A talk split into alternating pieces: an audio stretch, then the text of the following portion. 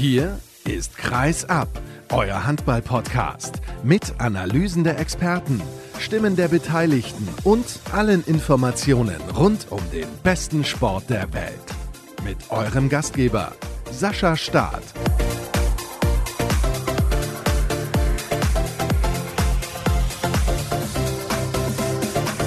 War mal wieder jede Menge los in der Welt des Handballs. Das ist Woche für Woche so und deswegen gilt es Woche für Woche darüber zu sprechen. Hier bei Kreisab. Hallo und herzlich willkommen zur neuen Ausgabe. Schön, dass ihr eingeschaltet habt. Episode 336 steht auf dem Programm und welche Themen haben wir heute für euch im Angebot? Ich habe mir überlegt, wir schauen mal ins Ausland, denn in Kielce wird mal wieder Geld gesammelt. Ihnen ist es ein wenig ausgegangen. Vielleicht kein Wunder bei einem Kader mit 50 Spielern ein bisschen überspitzt formuliert, aber was genau dahinter steckt und welche Konsequenzen das haben kann, das bespreche ich mit dem Kollegen Björn Parzen. Und im Interview der Woche begrüße ich Johannes Jepsen vom THSV Eisenach er beendet seine Karriere im Sommer und ist Anfang 20. Das ist erstaunlich. Er ist ehemaliger Jugend- und Junior-Nationaltorhüter. Dann könnte man denken, Mensch, wenn er die Nummer 1 ist bei einem ambitionierten Zweitligisten, der gerade auf Aufstiegskurs ist, dann ist das sehr, sehr überraschend. Und mit ihm spreche ich darüber, warum er sich so entschieden hat. Und seine Aussagen,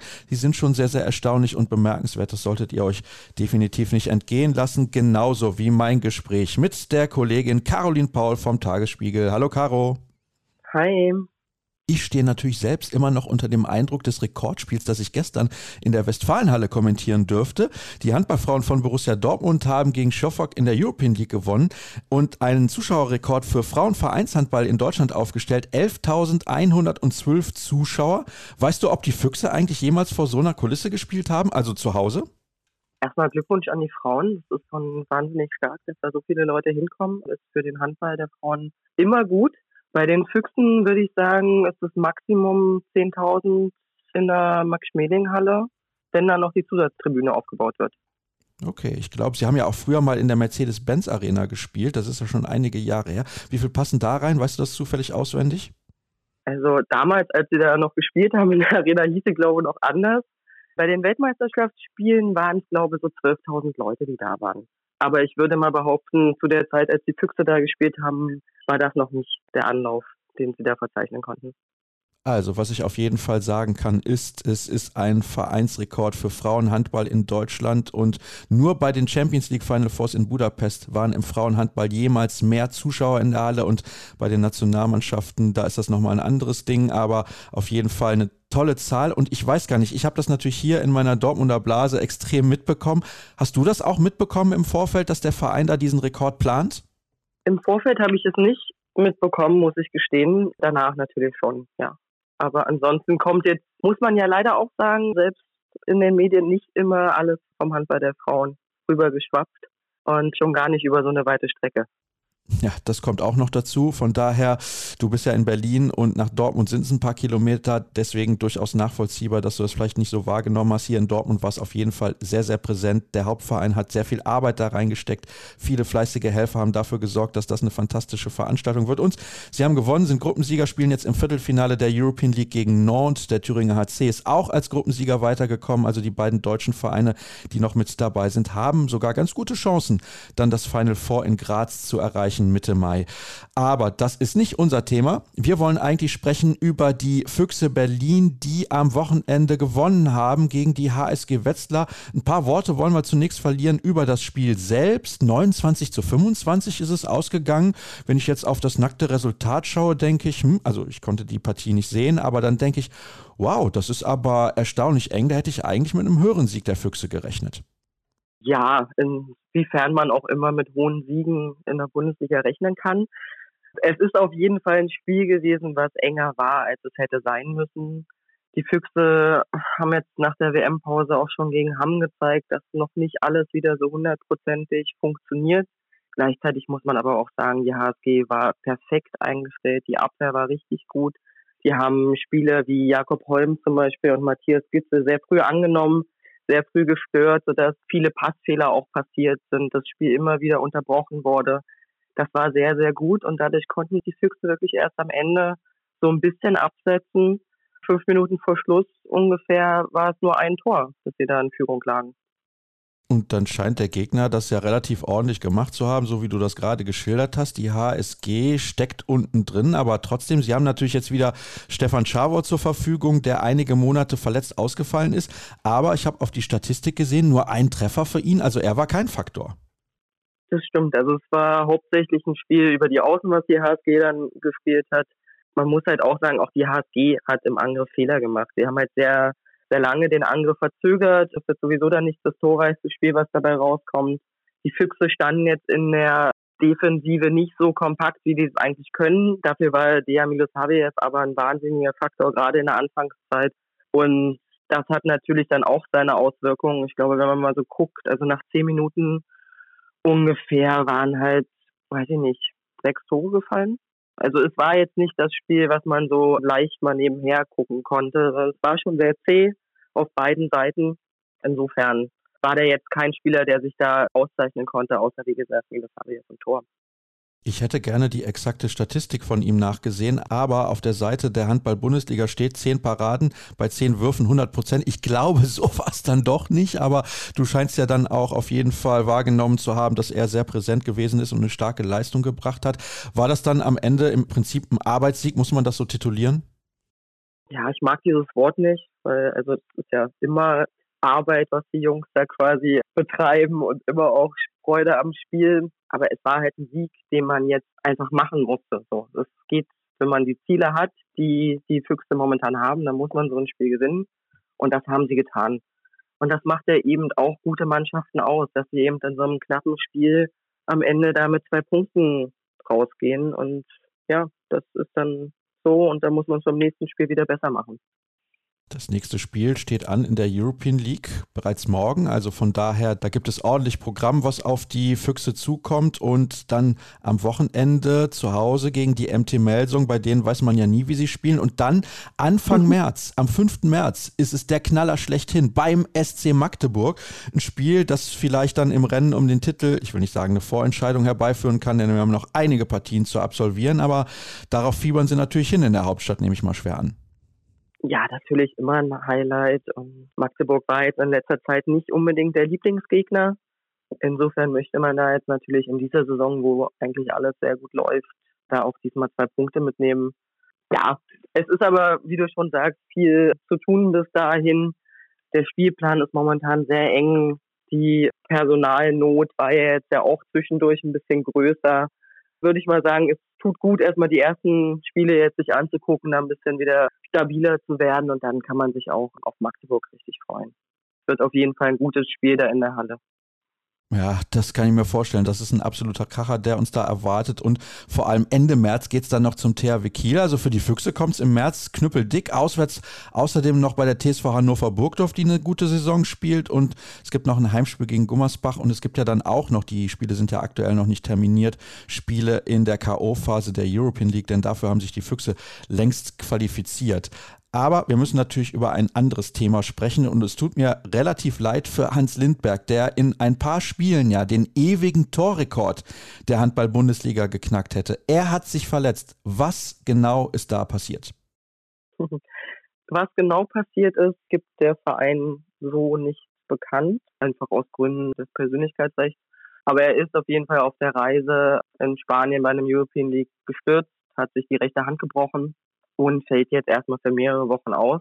Wo man natürlich auch sagen muss, es ist immerhin die rechte Hand, das heißt vielleicht, oder ich gehe mal davon aus, dass er es noch schafft, in dieser Saison zurückzukommen und dann den Rekord halt noch zu knacken. Das sind 23 Tore. Wer Hans kennt und seine Statistiken weiß, das kann er in zwei, drei Spielen schaffen. Ja, es geht bei ihm relativ fix, je nachdem, wie heiß er dann auch ist und wie schnell er auch zurückkommt, aber oder wie er zurückkommt. Aber ja, jetzt hast du gerade gesagt, Persönlichkeitsrechte und so weiter und so fort. Man liest ja dies und das. Ja, aber ich werde in diese Kerbe jetzt nicht weiter reinhauen. Da kann sich der Boulevard gerne weiter mit beschäftigen. Aber ich werde dazu nichts sagen. Es ist seine Sache. Jeder kennt Hans.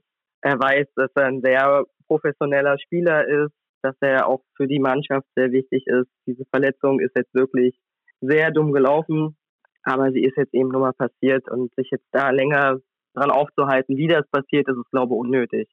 Da geht es jetzt nach vorne zu gucken, zu gucken, dass er schnell wieder auf dem Feld steht und dann wieder das zeigen kann, wofür er bekannt ist.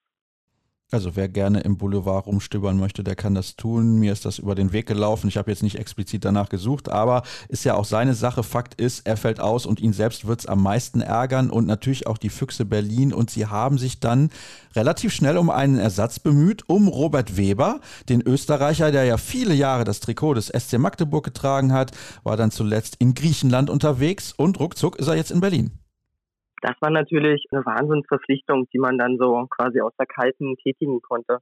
Gerade wenn man sich anguckt, dass man eben einen sehr zuverlässigen Spieler brauchte, jemanden, der auch einfach mit Druck umgehen kann, der die Bundesliga kennt.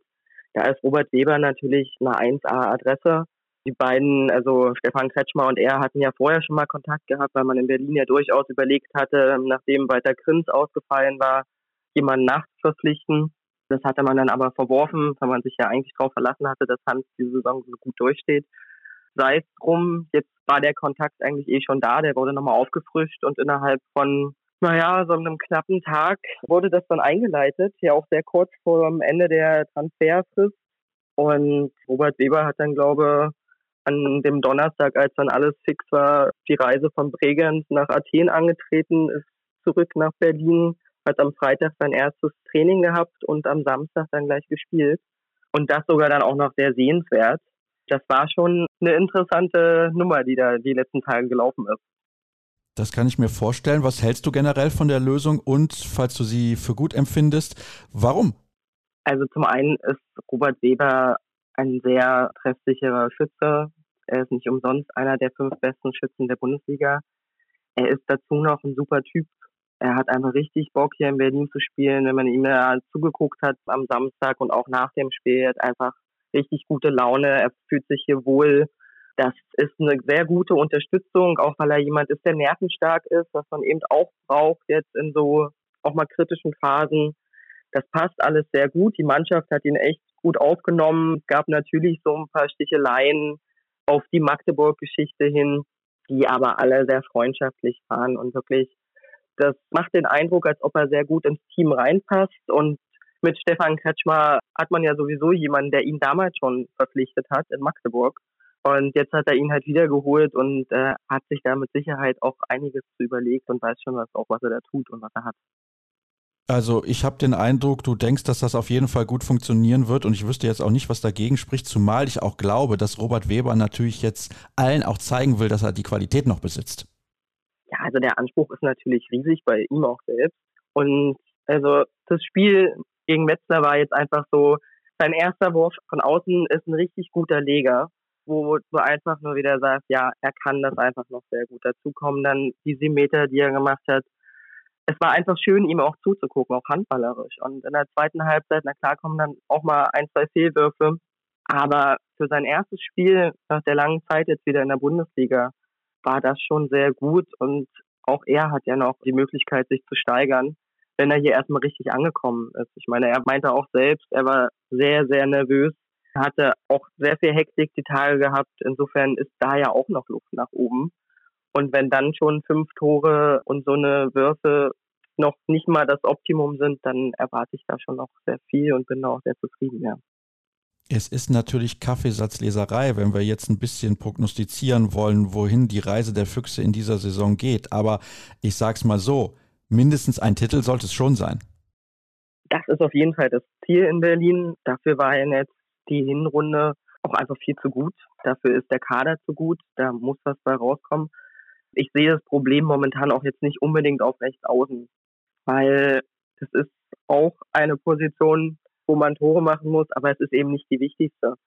Wichtig finde ich, wie Jakob Holm jetzt das weiter durchsteht, auch nach der WM, wann Lasse Andersson zurückkommt, wo momentan Paul Drucks eigentlich durchspielt auf halb links.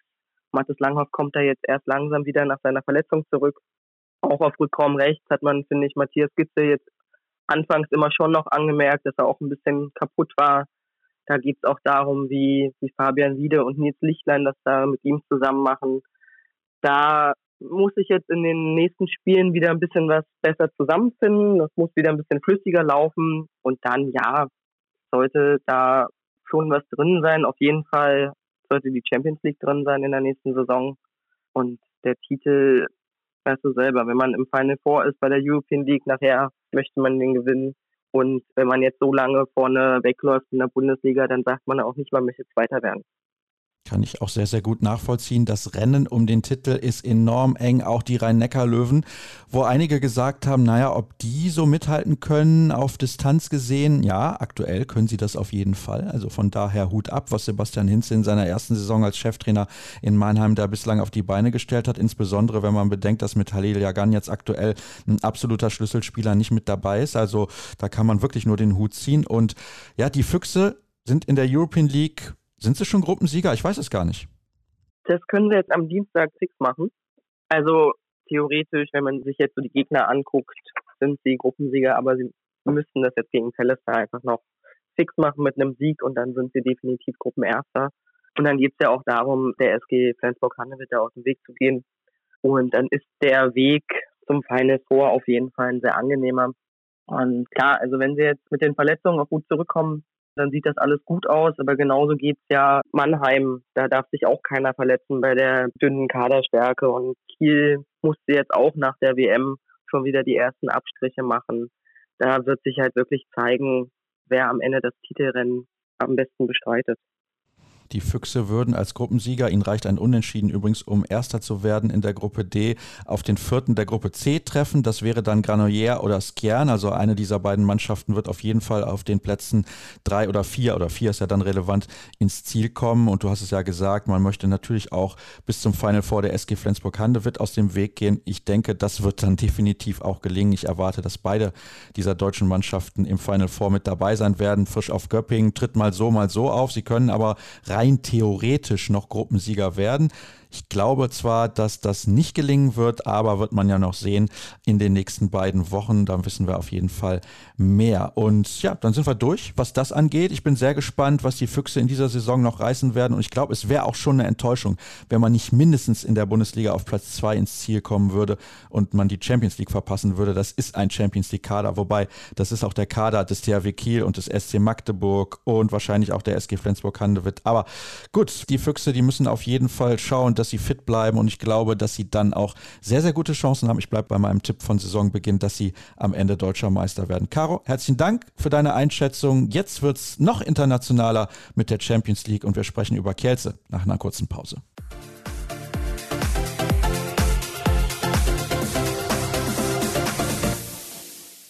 Wir wechseln das Thema und vom nationalen Handball, obwohl die Füchse Berlin natürlich auch international mit dabei sind, kommen wir eben zur europäischen Bühne und wir sprechen jetzt über einen Verein, der erstmal gefühlt ständig anders heißt. Das ist ja schon mal eine Geschichte. Das andere ist, es gibt große Sorge in Anführungsstrichen bei der Handballgemeinde, dass dieser Club ich will nicht sagen, von der Bildfläche verschwinden könnte, aber wir haben das in der Vergangenheit schon bei anderen absoluten Spitzenteams erlebt. Ciudad Real beispielsweise gibt es einfach gar nicht mehr. War das Skopje mittlerweile sportlich nicht mehr relevant. Abgesehen davon dürfen sie in dieser Saison gar nicht an internationalen Wettbewerben teilnehmen und so weiter und so fort. Und was es damit auf sich hat, also mit dem, was gerade in Kielce, dem Verein von Andreas Wolf und anderen absoluten Topspielern passiert, das bespreche ich jetzt mit dem Kollegen Björn Parzen. Hallo Björn. Hallo Sascha, schönen guten Tag. Es ist natürlich kein positives Thema, zu dem ich dich eingeladen habe, aber ich finde, es ist eins, über das wir auf jeden Fall mal sprechen sollten. Ich habe ja eben schon gesagt, manche Vereine, die wechseln den Namen und Kielce hat das in der Vergangenheit häufiger getan. Von 2002 bis 2009 hieß dieser Club Vive Kielce, dann fünf Jahre Vive Tagi Kielce, dann drei Jahre Vive Tauron Kielce, dann drei PGE Vive Kielce, dann zwei Wumja Vive Kielce, dann zwei Wumja Industria Kielce und aktuell heißt er seit dem 1. Januar nur noch Industria Kielce. Nur mal darauf bezogen, Björn. Kann das gut sein? Ja, also das spricht ja dafür, dass es immer wechselnde Namenssponsoren gibt. Und der Geschäftsführer oder sagen wir der Präsident mit zehn Sponsor des Vereins Bertus Sava sagt ja immer, der Namenssponsor ist für mindestens 30 Prozent des gesamten Etats gut. Das heißt, er hatte da sehr viele Wechsel bei den Namenssponsoren gehabt. Vive ist seine eigene Firma. Das ist eine Firma für Kleidungsrecycling in Polen und den Niederlanden. Und dadurch, dass du eben so viele wechselnde Sponsoren hast, deutet es erstmal darauf hin, die Hauptsponsoren machen keine langfristigen Verträge, warum auch immer. Der Verein hätte es natürlich gerne. Und gerade jetzt ist eben das Problem, dass die Brauerei Lomza ausgestiegen ist zum Jahresende und damit was Bertus Savas gesagt hat, 30 Prozent des Etats fehlen für den Rest der Saison. Ja, was diese ständigen Namensänderungen betrifft, ist es eben natürlich kein Zeichen von Kontinuität. Wobei die Firma Vive, also die Firma von Bertus Savas, ist natürlich da immer in irgendeiner Form drin gewesen im Namen oder aber er hat eben eigenes Geld gegeben. Bis zu einem Zeitpunkt in der Corona-Krise, wo er gesagt hat, er muss jetzt eher darauf schauen, dass die Firma am Leben bleibt und er Jobs für seine Mitarbeiter hat. Und wir werden ja noch drauf kommen, das ist ja schon das dritte mindestens Mal, wo Kielce solche Probleme hat. 2018, 2020 tauchten solche Probleme schon mal auf. Da waren eben auch Top-Sponsoren weggefallen oder mussten ersetzt werden. Und ja, also es ist eben das Problem, wenn man dort keine langfristige Bindung an den Sponsor hat und natürlich auch eine Sache der Identifikation für die Fans, die nicht gerade wissen oder zur neuen Saison wissen, wie ihr Verein jetzt eigentlich heißt, den sie unterstützen. Und ja, es ist ein Problem, wenn man eben in die Abhängigkeit eines Hauptsponsoren oder von in dem Fall zwei Hauptsponsoren gerät. Wenn einer abspringt, ist eben der Etat nicht mehr gedeckt der ist leider, du hast es ja gerade relativ präzise erklärt, jetzt sozusagen 30 Prozent unterdeckelt. Ich drücke es mal so aus und da fehlt ordentlich was an Kohle und deswegen haben sie ja einen Starspieler dieser Truppe schon abgegeben. Also sie haben viele. Das ist eine richtig, richtig gute Mannschaft. Ich meine, sie haben ja nur gefühlt um zwei Zentimeter den Champions League-Sieg im Vorjahr verpasst, im Sieben-Meter-Werfen gegen den FC Barcelona. Sie haben 2016 in diesem spektakulären Endspiel gegen Westbrem den Titel gewonnen und sie haben auch aktuell wieder einen Kader der absoluten Extraklasse.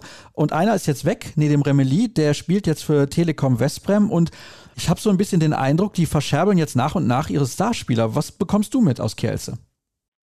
Ja, also es ist ja so, man muss ja mal eine Sache dazu sagen. In den letzten zwei Jahren hat Kielce einen riesigen Kader angehäuft. Es gibt ja nicht nur Spieler, die Kielce eben hat, die auch für Kielce spielen, sondern hat eine Vielzahl von Spielern verpflichtet, die man dann wieder an andere Vereine ausgeliehen hat. Das kam mir so ein bisschen vor wie so Bayern München in den 80er, 90er Jahren. Wenn irgendjemand gut war von einem anderen Bundesligisten, wurde der weggekauft und bei den Bayern auf die Bank gesetzt. Bei Kielce war es eben so, Sie haben sehr viele Spieler verpflichtet, die dann an andere Vereine ausgeliehen wurden, die aber natürlich nicht in der Champions League spielen. Man will sich da ja nicht selber schaden dadurch, sondern das sind European League Vereine oder nehmen wir die Rhein-Neckar-Löwen mit ihrem Kroaten Halil Jaganjac. Das sind Vereine, die Kielce in der Champions League nicht gefährlich werden können, die aber eben dann auch eine gewisse Transfer- und Ausleihentschädigung bezahlt haben. Und da hat Kielce eben auch eine gewisse Einnahmequelle gehabt. Das heißt, man muss mal sagen, Kielce hat gefühlt einen 30er Kader. Kielce hat einen herausragenden Kader, gebe ich dir absolut recht. Und jetzt scheint es wirklich so weit zu sein, dass das Tafelsilber erstmal ansatzweise zumindest mal auf den Markt gebracht wird. Ob es man dann größtenteils auch verkauft, ist die andere Sache. Nedim Remeli ist übrigens in der Champions League ab dem Achtelfinale, beziehungsweise da Westbrem ja höchstwahrscheinlich jetzt im Achtelfinale spielt nach dem gestrigen Ergebnis in Magdeburg, auch spielberechtigt für Westbrem.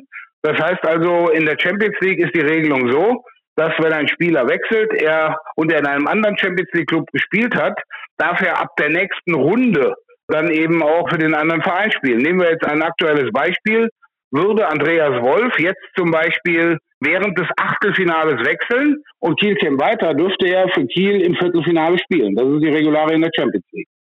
Die Regularien finde ich, naja, geht so. Also mir wäre da eine Wechselfrist deutlich lieber, weil dann kannst du ja vor dem Final Four auch noch einen Spieler verpflichten, der im Viertelfinale für einen anderen Verein gespielt hat. Also finde ich jetzt nicht unbedingt ja, sagen wir mal, gut gelöst. Da gäbe es sicherlich bessere Optionen, gar keine Frage. Aber das soll nicht unser Thema sein. Uns geht es ja vor allem darum, zu überlegen, ist das gut für den Handball? Ist das schwierig, was da gerade in Kielce passiert? Wie kritisch siehst du das insgesamt? Also Gehst du davon aus, dass tatsächlich, du hast es eben Tafelsilber genannt, dieses Tafelsilber jetzt nach und nach verscherbelt wird und am Ende bleibt nur noch eine Rumpftruppe übrig? Also das ist ja in den vergangenen Jahren war das Skopje genauso gegangen. Da muss man eben dazu sagen, wir kommen ja gleich noch zu den Gründen, warum gewisse Clubs irgendwann von der Bildfläche verschwanden. Da war das Skopje was dann eben auch so. Also es hieß, der Hauptsponsor Sergei Samsonenko zieht sich eben mehr oder weniger zurück. Dann sind die Stars größtenteils auch gegangen. Und das kann Kielce natürlich auch tun. Nur ich sehe so, Kielce hat zweimal 2018, 2020 einen ähnlichen Schritt an die Öffentlichkeit gewagt und eben auch mit ähnlichen Argumenten, wie sie es jetzt machen. Nämlich sie sind erstmal an die Stadt und an das Land gegangen, vorrangig an die Stadt Kielce, deren Stadtpräsident, so heißt es mal nicht korrekt, ist Bogdan Wenta, der ehemalige Trainer von Kielce, ehemalige polnische Nationaltrainer. Und der ist natürlich eine wichtige Figur in Kielce. Und 2020 hat die Stadt dann eben auch Geld locker gemacht, obwohl der Stadtrat anfangs da nicht so begeistert von war.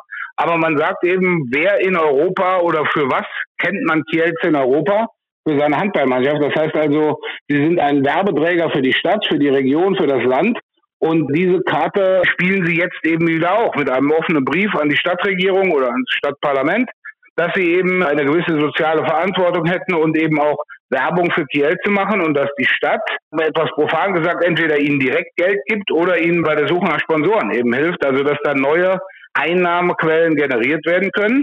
Und ja, also das Thema Stadtsponsoring haben wir in Ungarn und Rumänien ja ähnlich und in ähnlich ausgeprägter Form. Also in Westbrem ist die Region Balaton, die Stadt Westbrem und das Land Ungarn.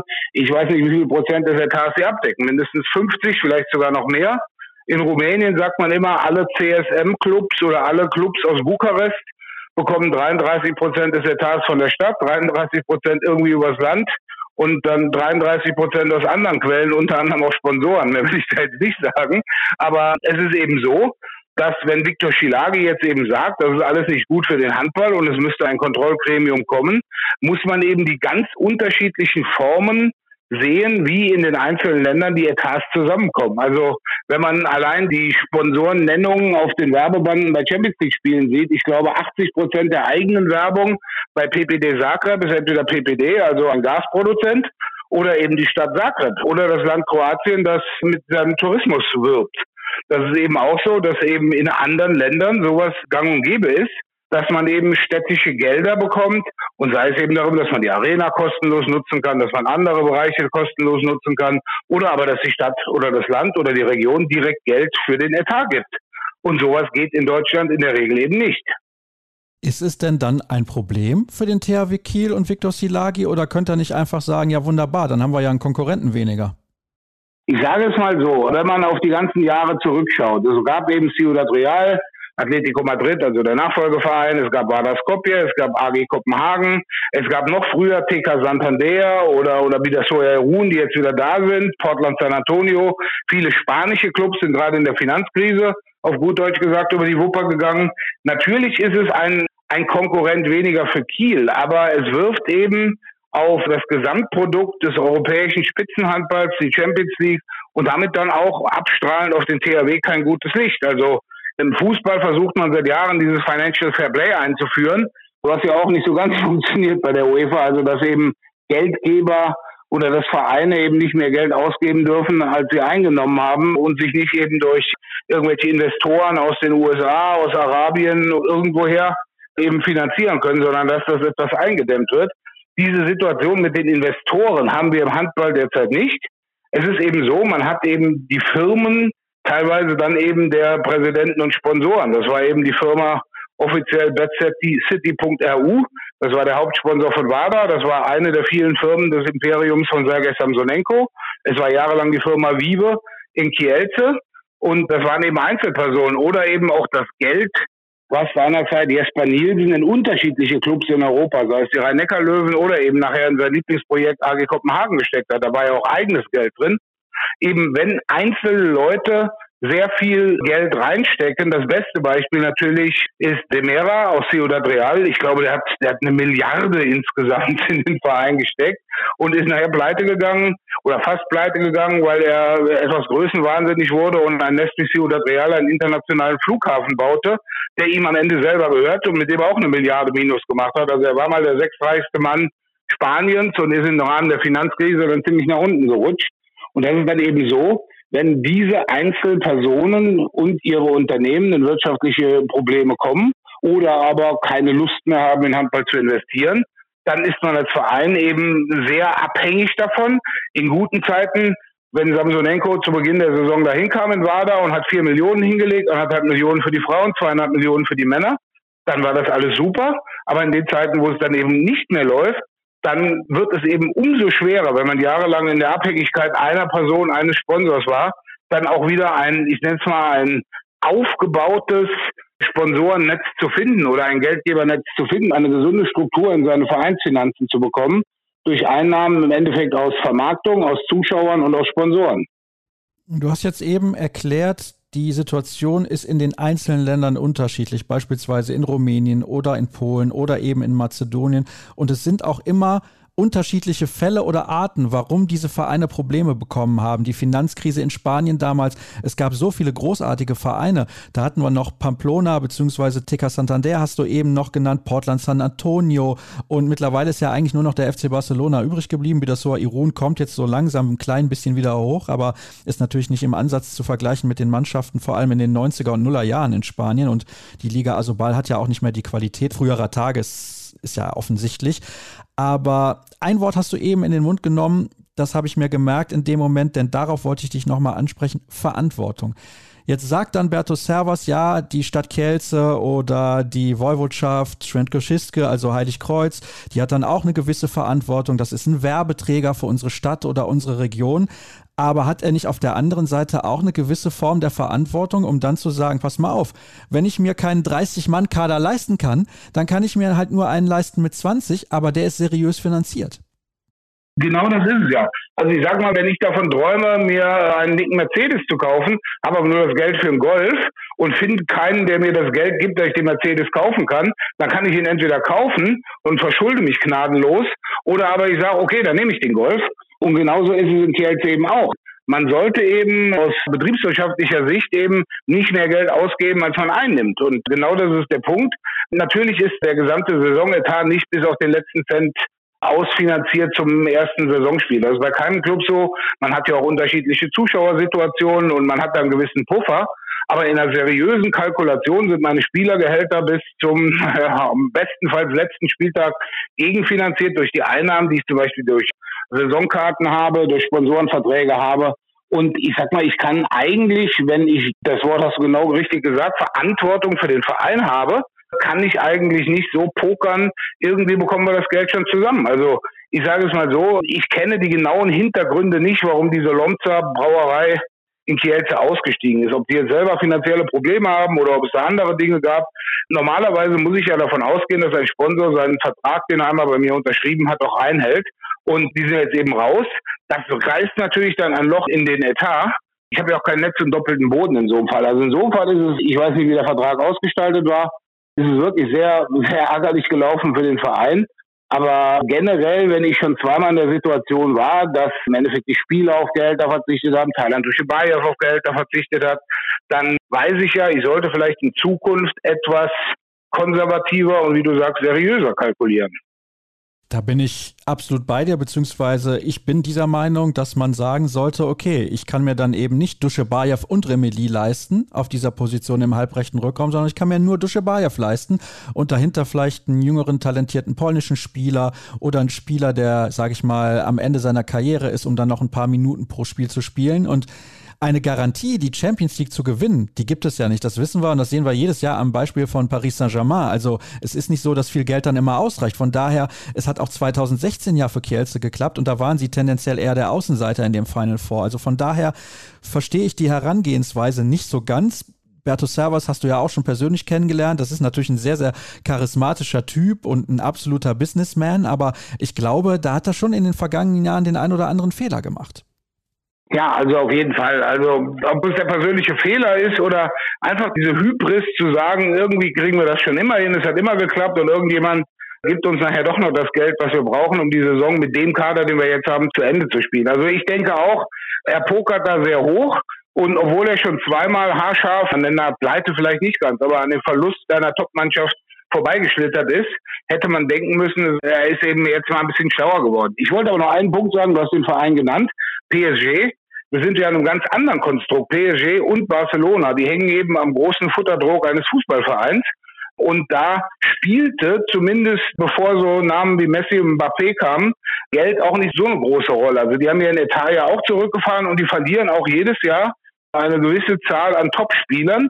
Sie haben ja mittlerweile sehr gute Franzosen, die da nachgerückt sind. Aber wenn man sieht, ein Mikkel Hansen war weg, ein Sander Sargosen ist weg, Thierry Omeyer hat aufgehört. Jetzt geht ein Christopan, geht von Paris nach Melsung. Das ist natürlich auch eine sehr interessante Geschichte.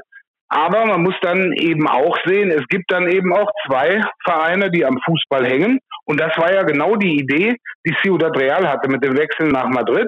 Sie wollten sich an den Fußballclub Atletico hängen, damit eben der Fußballverein, ich sag mal, mindestens 50 Prozent des Etats übernimmt um damit den Kader halten zu können. Das hat nachher nicht funktioniert. Man kam in dem Verein nicht genügend unter. Man hat noch Ciudad Real gelebt, in Madrid gespielt, aber das war dann ja auch mehr schlecht als recht. Also der Schritt in einen Fußballverein rein für einen großen Handballverein muss nicht immer funktionieren. Es war jetzt eben das, nennen wir es mal ein bisschen das Umgekehrte. PSG hat den Fußballverein aufgebaut und gesagt, komm, wir machen noch Handball. Und in Barcelona ist eben traditionell, man hat da als Multisportverein, man hat ja noch Basketball und dieses Hockey Sala, also so eine Art spanische Variante des Hallenhockeys und eben den Handball dabei und mittlerweile auch Frauenfußball sehr erfolgreich. Die wollen auch alle bezahlt werden. Und dann ist es eben irgendwann mal so, wenn gerade in Barcelona, ich weiß nicht, wie viele hundert Millionen Schulden die haben, irgendwann auch mal die Anteilseigner sagen, wir müssen überall mal ein bisschen zusammenstreichen.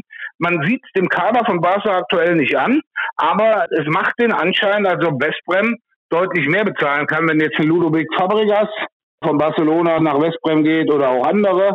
Also Westbrem scheint momentan einen sehr solventen und finanzstarken Eindruck zu machen.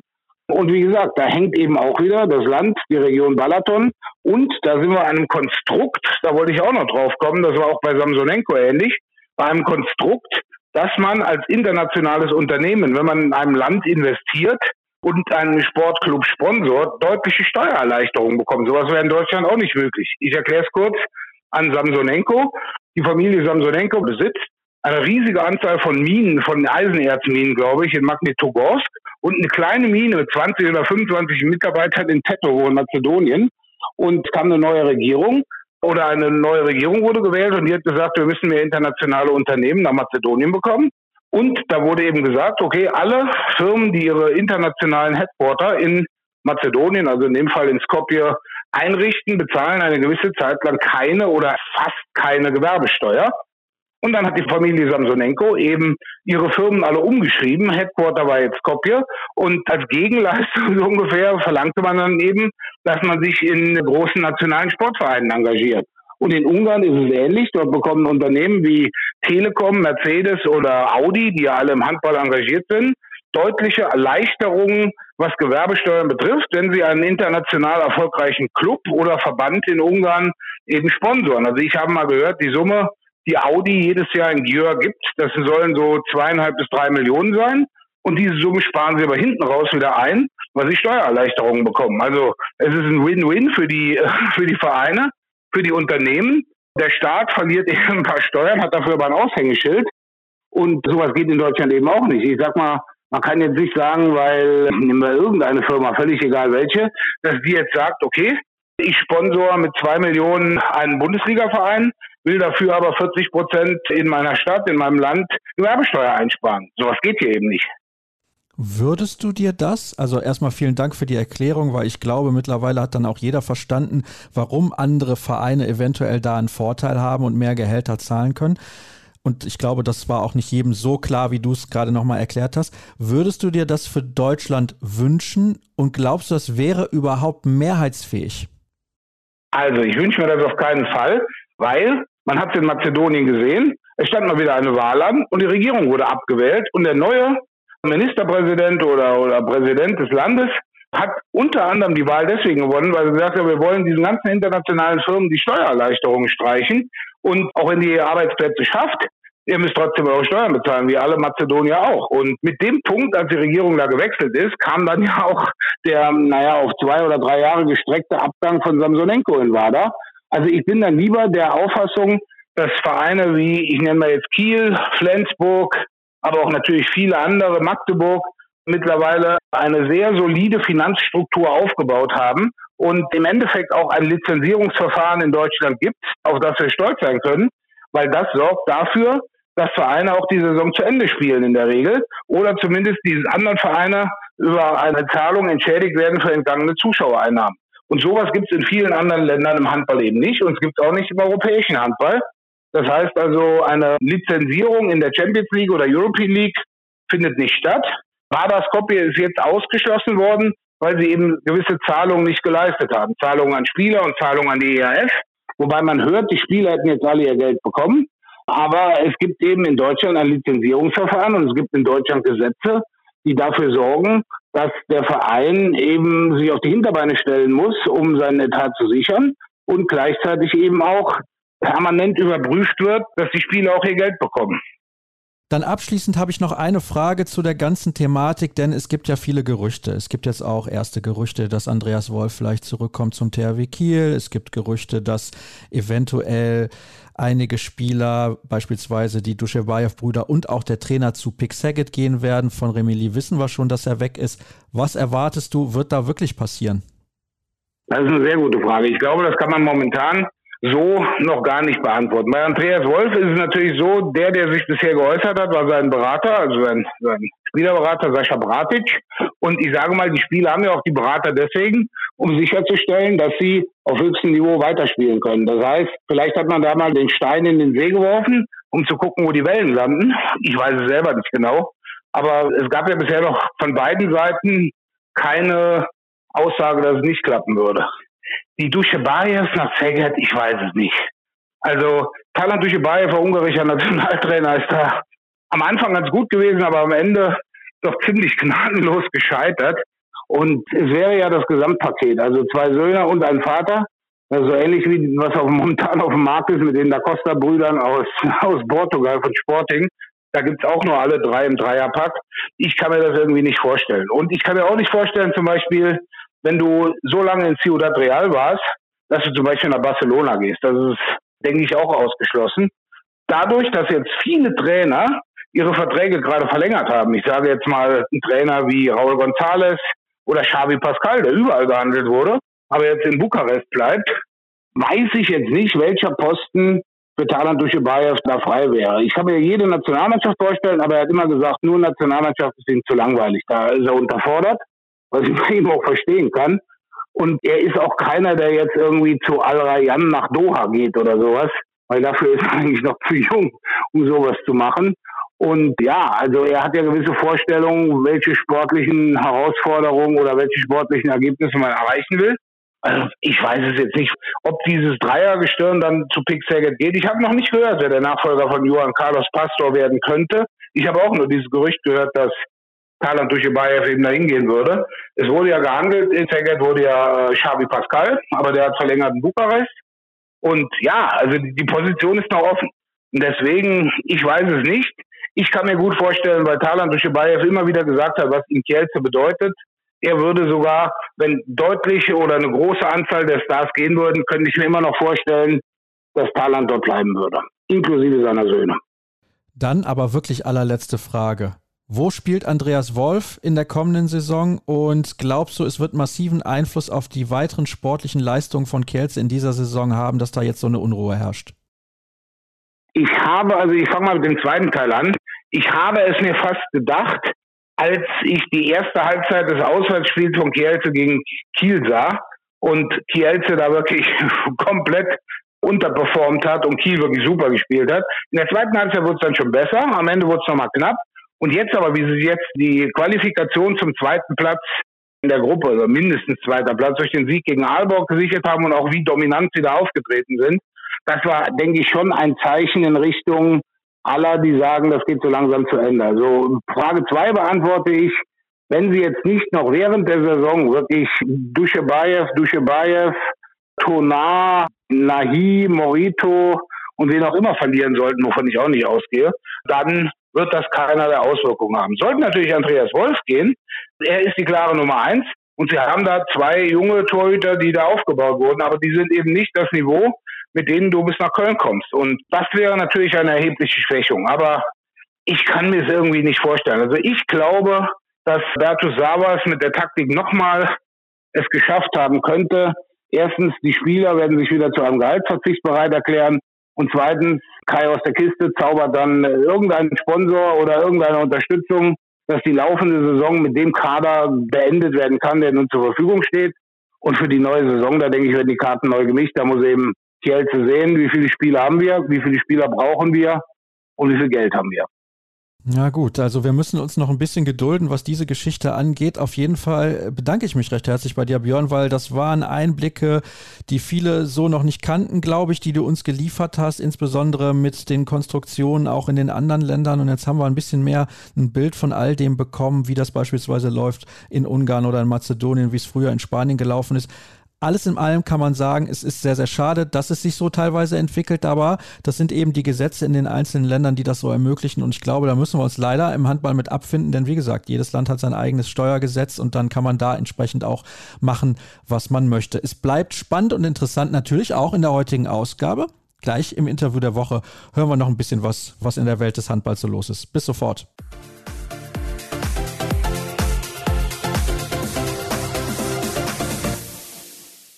Natürlich gibt es zum Abschluss das Interview der Woche, das ist logisch und zu Beginn traditionell seit einiger Zeit auch ein paar Hinweise, unter anderem auf patreon.com slash kreisab. Dort könnt ihr dieses Format gerne mit einem monatlichen Beitrag unterstützen. Das geht unter anderem an die Fotografen, die mir Fotos zukommen lassen, damit die dann auch bezahlt werden und so weiter und so fort. Es gibt noch Hostingkosten und andere Kleinigkeiten. Aber wie gesagt, dort könnt ihr das tun unter patreon.com slash kreisab. Ich freue mich über jeden, der sagt, ich gebe da auch ein bisschen was. Und natürlich könnt ihr uns folgen bei Social Media. Je mehr Follower, desto besser, denn dann hören einige Leute mehr, hoffe ich zumindest, diese Sendung. Das geht unter anderem bei facebook.com slash kreisab, bei Twitter at kreisab, bei YouTube könnt ihr die Sendung sozusagen sehen, auch wenn es nur das Logo als Bild gibt, unter at kreisab. Und natürlich sind wir vor allem unterwegs bei Instagram unter at kreisab, beziehungsweise unter dem Accountnamen oder dem Hashtag kreisab.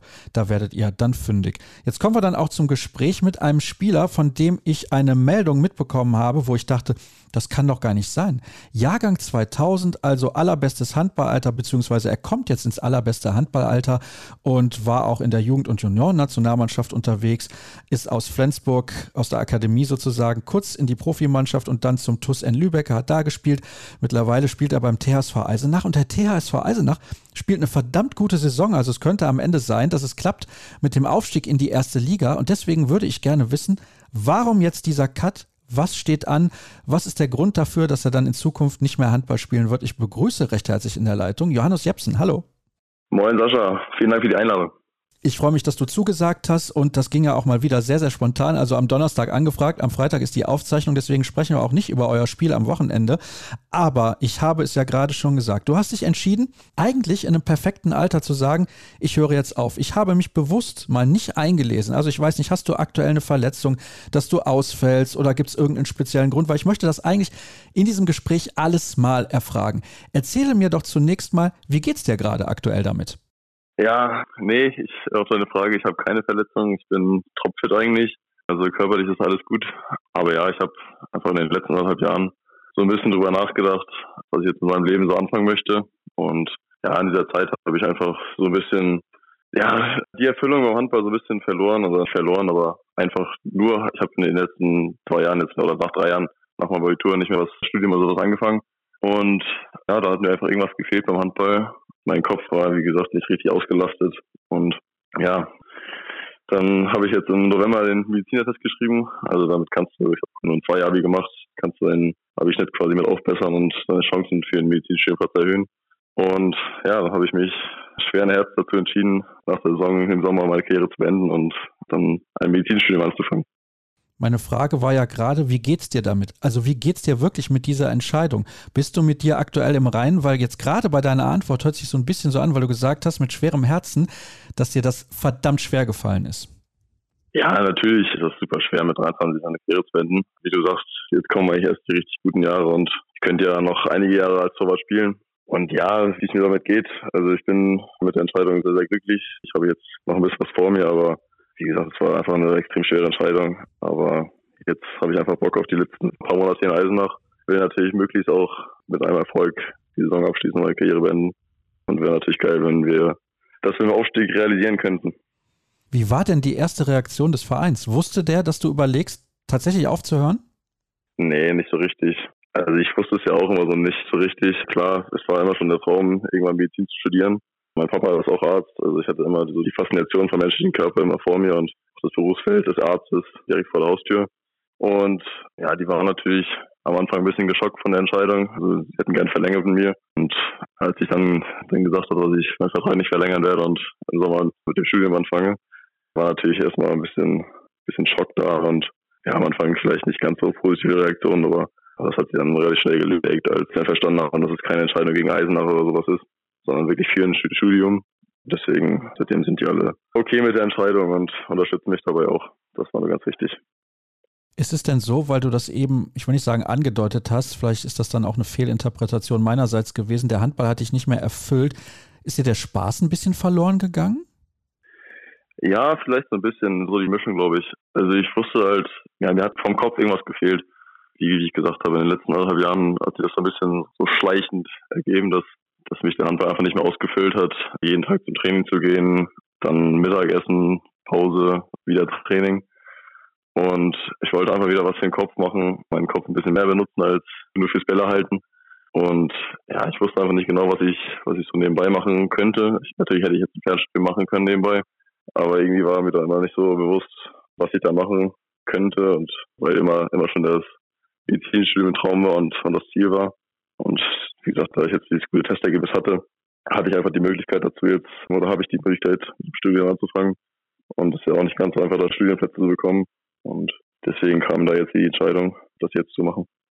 Ich finde das sehr interessant und ich finde es auch bemerkenswert und habe da großen Respekt vor, weil du könntest ja problemlos beim Spitzenteam in der zweiten Liga spielen. Vielleicht könntest du sogar perspektivisch bei einem Team im Mittelfeld in der ersten Liga, ich sag mal, als zweiter Mann spielen. Ich weiß ja nicht, was hat dein Berater denn eigentlich zu der ganzen Geschichte gesagt? Der hat das echt gut aufgenommen. Klar, hat er am Anfang auch ein bisschen geschluckt und natürlich auch mal nachgefragt, ob das jetzt so sicher ist, die Entscheidung und, und ich mir da gute Gedanken drüber gemacht habe. Aber relativ schnell war dann der Tenor auch von ihm, dass er da Respekt vor der Entscheidung hat und mich noch vollkommen unterstützt und die Entscheidung dann auch nachvollziehen kann, so wie ich ihn dann erklärt habe und erläutert habe. Ja, deswegen, natürlich am Anfang auch ein kleiner Schock, aber relativ schnell hat sich das dann in Unterstützung und Zuspruch gewendet. Du hast jetzt gerade eben so ein bisschen erzählt, wie ein Tag abläuft. Also du gehst morgens zum Training, sei es Krafttraining oder halt ein Hallentraining, Wurftraining, was auch immer. Dann gehst du nach Hause, isst Mittag. Dann sitzt du, keine Ahnung, auf der Couch, guckst ein bisschen Fernsehen oder ruhst dich aus, regenerierst, gehst dann abends wieder zum Training. War dir das zu langweilig? Weil das hörte sich eben ein bisschen so an. Ja, kann ich ganz klar mit Ja beantworten. Ja, natürlich, die ersten zwei Jahre nach der Schule ist das natürlich mega cool und ja, auch jetzt freue ich mich natürlich darüber, auch mal Freizeit zu haben. Aber wenn halt jeder Tag irgendwie ähnlich aussieht und du einfach nicht, ich sag mal, so ein richtiges Ziel am Tag hast, außer jetzt natürlich im Training Vollgas zu geben, das ist ja ganz klar. Aber ja, das war mir so ein bisschen, bisschen zu monoton vielleicht am Ende. Und ja, da hat mir einfach was gefehlt und deswegen wollte ich da ein bisschen was verändern oder einiges verändern. Jetzt ist es so, ich habe es ja eben schon gesagt, du hast im Jugendbereich bei der SG Flensburg-Handewitt gespielt, du kommst von dort. Das ist ja auch nochmal so ein Punkt, wo ich mir vorstellen kann, wenn du dann zu einem anderen Verein gehst und erstmal der TUS N Lübecke und dann auch der TSV Eisenach sind Vereine oder auch Regionen oder Städte, die sich total auch was die Mentalität angeht, von Flensburg unterscheiden. War das auch so ein Punkt, der damit reingespielt hat, dass vielleicht auch dein soziales Umfeld außerhalb der Mannschaft an diesen Orten nicht so groß ist oder so gegeben, logischerweise, wie in deiner Heimatregion oder deiner Heimatstadt?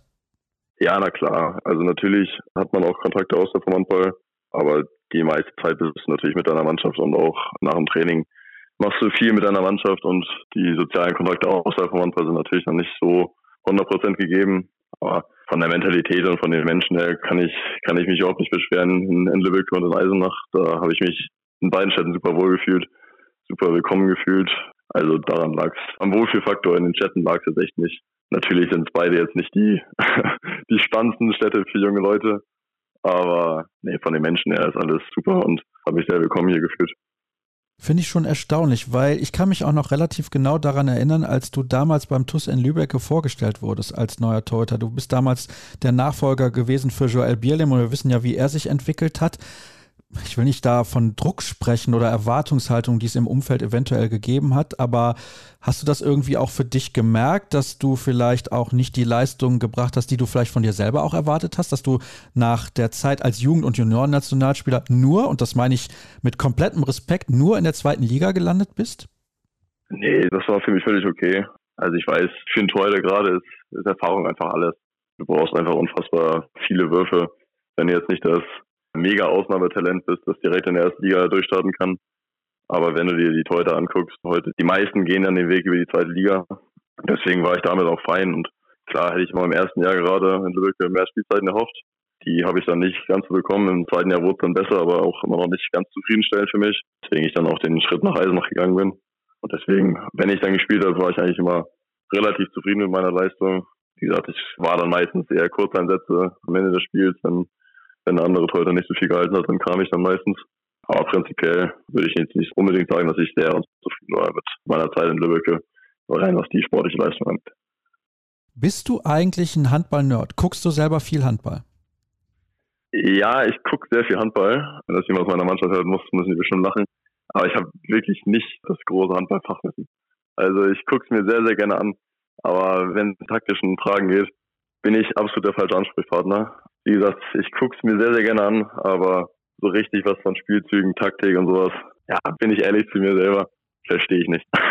Gut, ist für dich als Torhüter jetzt auch nicht so wichtig. Also bei dir ist wichtig, dass du die Bälle hältst und dass du in deinem Metier quasi weißt, was los ist. Aber darauf wollte ich eigentlich gar nicht hinaus. Es ging mir vielmehr darum, wie groß ist deine Leidenschaft für den Handball? Weil ich glaube, bei so einer Entscheidung, eben in dem Alter zu sagen, ich höre jetzt auf, spielt das auch eine Rolle. Also wenn du ja, eine Leidenschaft hast, die so groß ist, dass du eigentlich nicht ohne Handball kannst, dann wäre diese Entscheidung eventuell anders ausgefallen. Das kann auf jeden Fall sein. Also wie gesagt, ich liebe den Handball und seitdem ich acht bin, spiele ich jetzt Handball. Und ich werde auch nächstes Jahr weiter Handball spielen. Das ist ganz klar für mich. Wie und in welchem Umfang muss man nochmal sehen. Ich weiß auch nicht genau, wo es hingeht nächstes Jahr. Aber ja, vielleicht war die Liebe für die Medizin und die Aussicht auf einen sicheren Job nach der Karriere. Und man kann einfach nur mal Handball nur eine begrenzte Zeit spielen. Und wenn es nicht außergewöhnlich läuft, kannst du nur mit Handball nicht aussorgen. Deswegen war es mir auch wichtig, dann für nach der Karriere vorzusorgen und einen Plan zu haben. Und ja, wie gesagt, so ein Medizinstudium dauert mal leider sehr, sehr lange Zeit und da kann man nicht mit 30 anfangen oder mit 35 anfangen zu studieren. Kann man natürlich schon, aber da habe ich mich selber jetzt nicht drin gesehen und das war nicht mein Ziel, nicht mein Wunsch, dass ich dann so spät erst die Studien starte, vor allem weil es dann noch immer schwerer wird, mit dem Stoff und wieder ins Lernen reinzukommen. Das kann ich mir vorstellen. Es ist ein sehr, sehr langwieriges Studium, wo man auch sehr fleißig sein muss und wo man auch sehr viel Zeit rein investieren muss. Also man kann das jetzt nicht mal eben nebenher studieren. Das ist natürlich dann auch ein großes Problem, wenn man Leistungssportler ist. Deswegen ist das ja absolut nachvollziehbar. Hätte es eine Alternative gegeben im medizinischen Bereich? Also irgendwas, was du hättest machen können, abseits von einem klassischen Medizinstudium, wo du sagst, das hätte ich eventuell mit dem Leistungssport zumindest in der zweiten Liga vereinbaren können? Ja, na klar. Eine Ausbildung zum Beispiel hätte man wahrscheinlich irgendwie hinbekommen. Muss man natürlich auch immer den Verein finden, der das dann realisieren kann und auch mit der Ausbildungsstätte, dass das dann geregelt wird. Aber wie gesagt, ich wollte immer eigentlich schon, schon Arzt werden und Medizin studieren. Deswegen habe ich mir darüber gar nicht so große Gedanken gemacht über eine Ausbildung. Und auch nicht wirklich angefragt bei meinem Verein oder bei einem anderen Verein, ob das möglich wäre. Genau, deswegen war das keine richtige Option für mich. Ja gut, es ist ja auch immer eine tolle Sache, wenn man Menschen irgendwie helfen kann. Deswegen ist vielleicht auch das Medizinstudium ein bisschen über den Leistungssport zu stellen. Aber du hast jetzt gerade auch erwähnt, dass du noch gar nicht weißt, wohin es genau geht. Also die Region, in der du dann studieren wirst, hast du noch gar keine Ahnung von? Nee, das ist alles so ein bisschen offen. Also die Bewerbungsphase startet erst im April. Deswegen kann ich dir da noch gar nicht genau sagen, in welche Richtung es da geht. Wichtig ist für mich einfach, dass ich einen Platz bekomme. Aber die Chancen stehen da ganz gut. Aber wo es dann genau geht, weiß ich noch nicht. Und ich lasse mich da überraschen und mal sehen, vielleicht gibt es da ja einen ambitionierten Dritt-, Viertligisten, der noch einen Treuer sucht.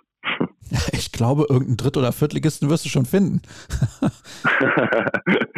wäre cool. Nee, das wäre auch mein Traum. Also wie gesagt, ich möchte weiter Handball spielen und dafür habe ich zu lange Handball gespielt, um das jetzt komplett aufzuheben. Aber einfach nicht mehr in dem Umfang als Profisportler mit zehnmal Training die Woche oder wie auch immer, sondern dann den Umfang ein bisschen runterzufahren. Bisschen weniger Training, weil wie gesagt, das macht mir weiter Spaß, aber die Umfänge traue ich mir nicht zu, neben dem Studium zu leisten. Das ist ja auch einfach unrealistisch. Also ich habe es ja eben schon angedeutet, ein Medizinstudium ist unfassbar zeitintensiv. Also da noch zehn Trainingseinheiten einzustreuen und dann auch teilweise Spiele unter der Woche, das ist ja gar nicht, gar nicht durchführbar. Nee, genau. Also wahrscheinlich gibt es irgendwelche Cracks, die das hinkriegen, aber ich traue mir das Stand jetzt nicht zu. Klar, ich weiß, ich habe jetzt, hab jetzt noch kein Semester studiert, aber wie du sagst, es ist einfach sehr, sehr zeitintensiv, dieses Studium.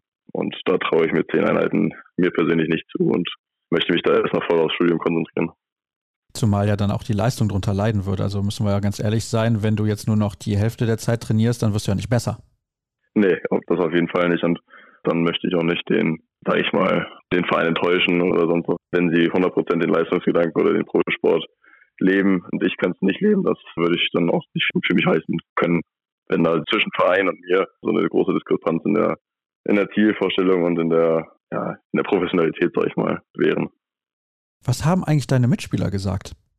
ja, die waren natürlich auch am Anfang sehr überrascht. dass die Entscheidung jetzt so gefallen ist. Aber der Großteil findet es gut und freut sich da für mich mit. Hofft natürlich, dass ich die letzten Monate noch gute Leistungen bringe, damit wir zusammen in die erste Liga aufsteigen und ich die Jungs nächstes Jahr supporten kann in der ersten Liga. Deswegen gab es eigentlich nur Zuspruch und lobende Worte für die Entscheidung.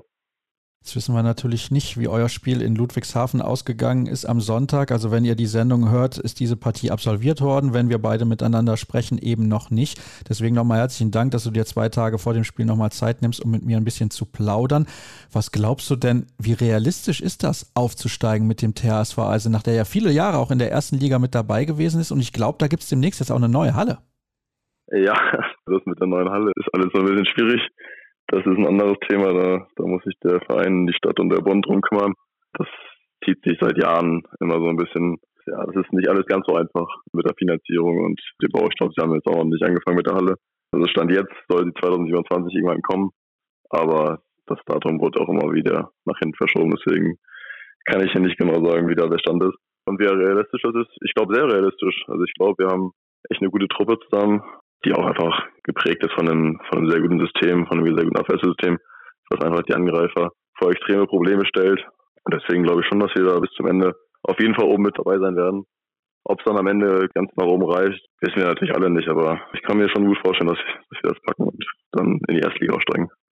Das fände ich auf jeden Fall sehr, sehr interessant. Es ist ja wirklich ein enges Rennen hinter dem HBW Balingen-Waldstätten. Ich sag mal, die sind relativ sicher in Anführungsstrichen, haben aber auch von ihrem Vorsprung etwas eingebüßt. Also sieben Minuspunkte sind es da aktuell vor dem Wochenende und drei Mannschaften mit elf Minuszählern, Eisenach, Dessau, Rosslau und eben der TUS N Lübeck haben wir ja auch vorhin schon erwähnt und dahinter dann mit ein bisschen Abstand Nordhorn und auch die Eulen Ludwigshafen. Also das wird ein Spitzenspiel an diesem Wochenende. Da wünsche ich dir viel Erfolg. Wir wissen natürlich dann, wie es ausgegangen ist, sobald die Sendung zur Verfügung steht und werden dann in den nächsten Wochen vielleicht noch mal ein bisschen intensiver in die zweite Liga schauen, die wirklich spannend ist, sowohl oben als auch unten. Also von daher gibt es da bestimmt einiges zu besprechen. Und dann sind wir auch durch mit der heutigen Ausgabe von Kreis ab. Wie gesagt, folgt uns auf den sozialen Kanälen. Eben habe ich sie schon genannt. Facebook, Twitter, YouTube und vor allem auch Instagram. Wir freuen uns über jeden, der ein bisschen Werbung macht und auch reinhört. Das ist ja klar. Unter facebook.com slash kreisab, Twitter at kreisab, YouTube at kreisab und vor allem Instagram, Hashtag und Accountname kreisab sind wir unterwegs. Ich hoffe, ihr hattet Spaß mit der aktuellen Folge. In einer Woche gibt es die nächste. Bis dann. Tschüss.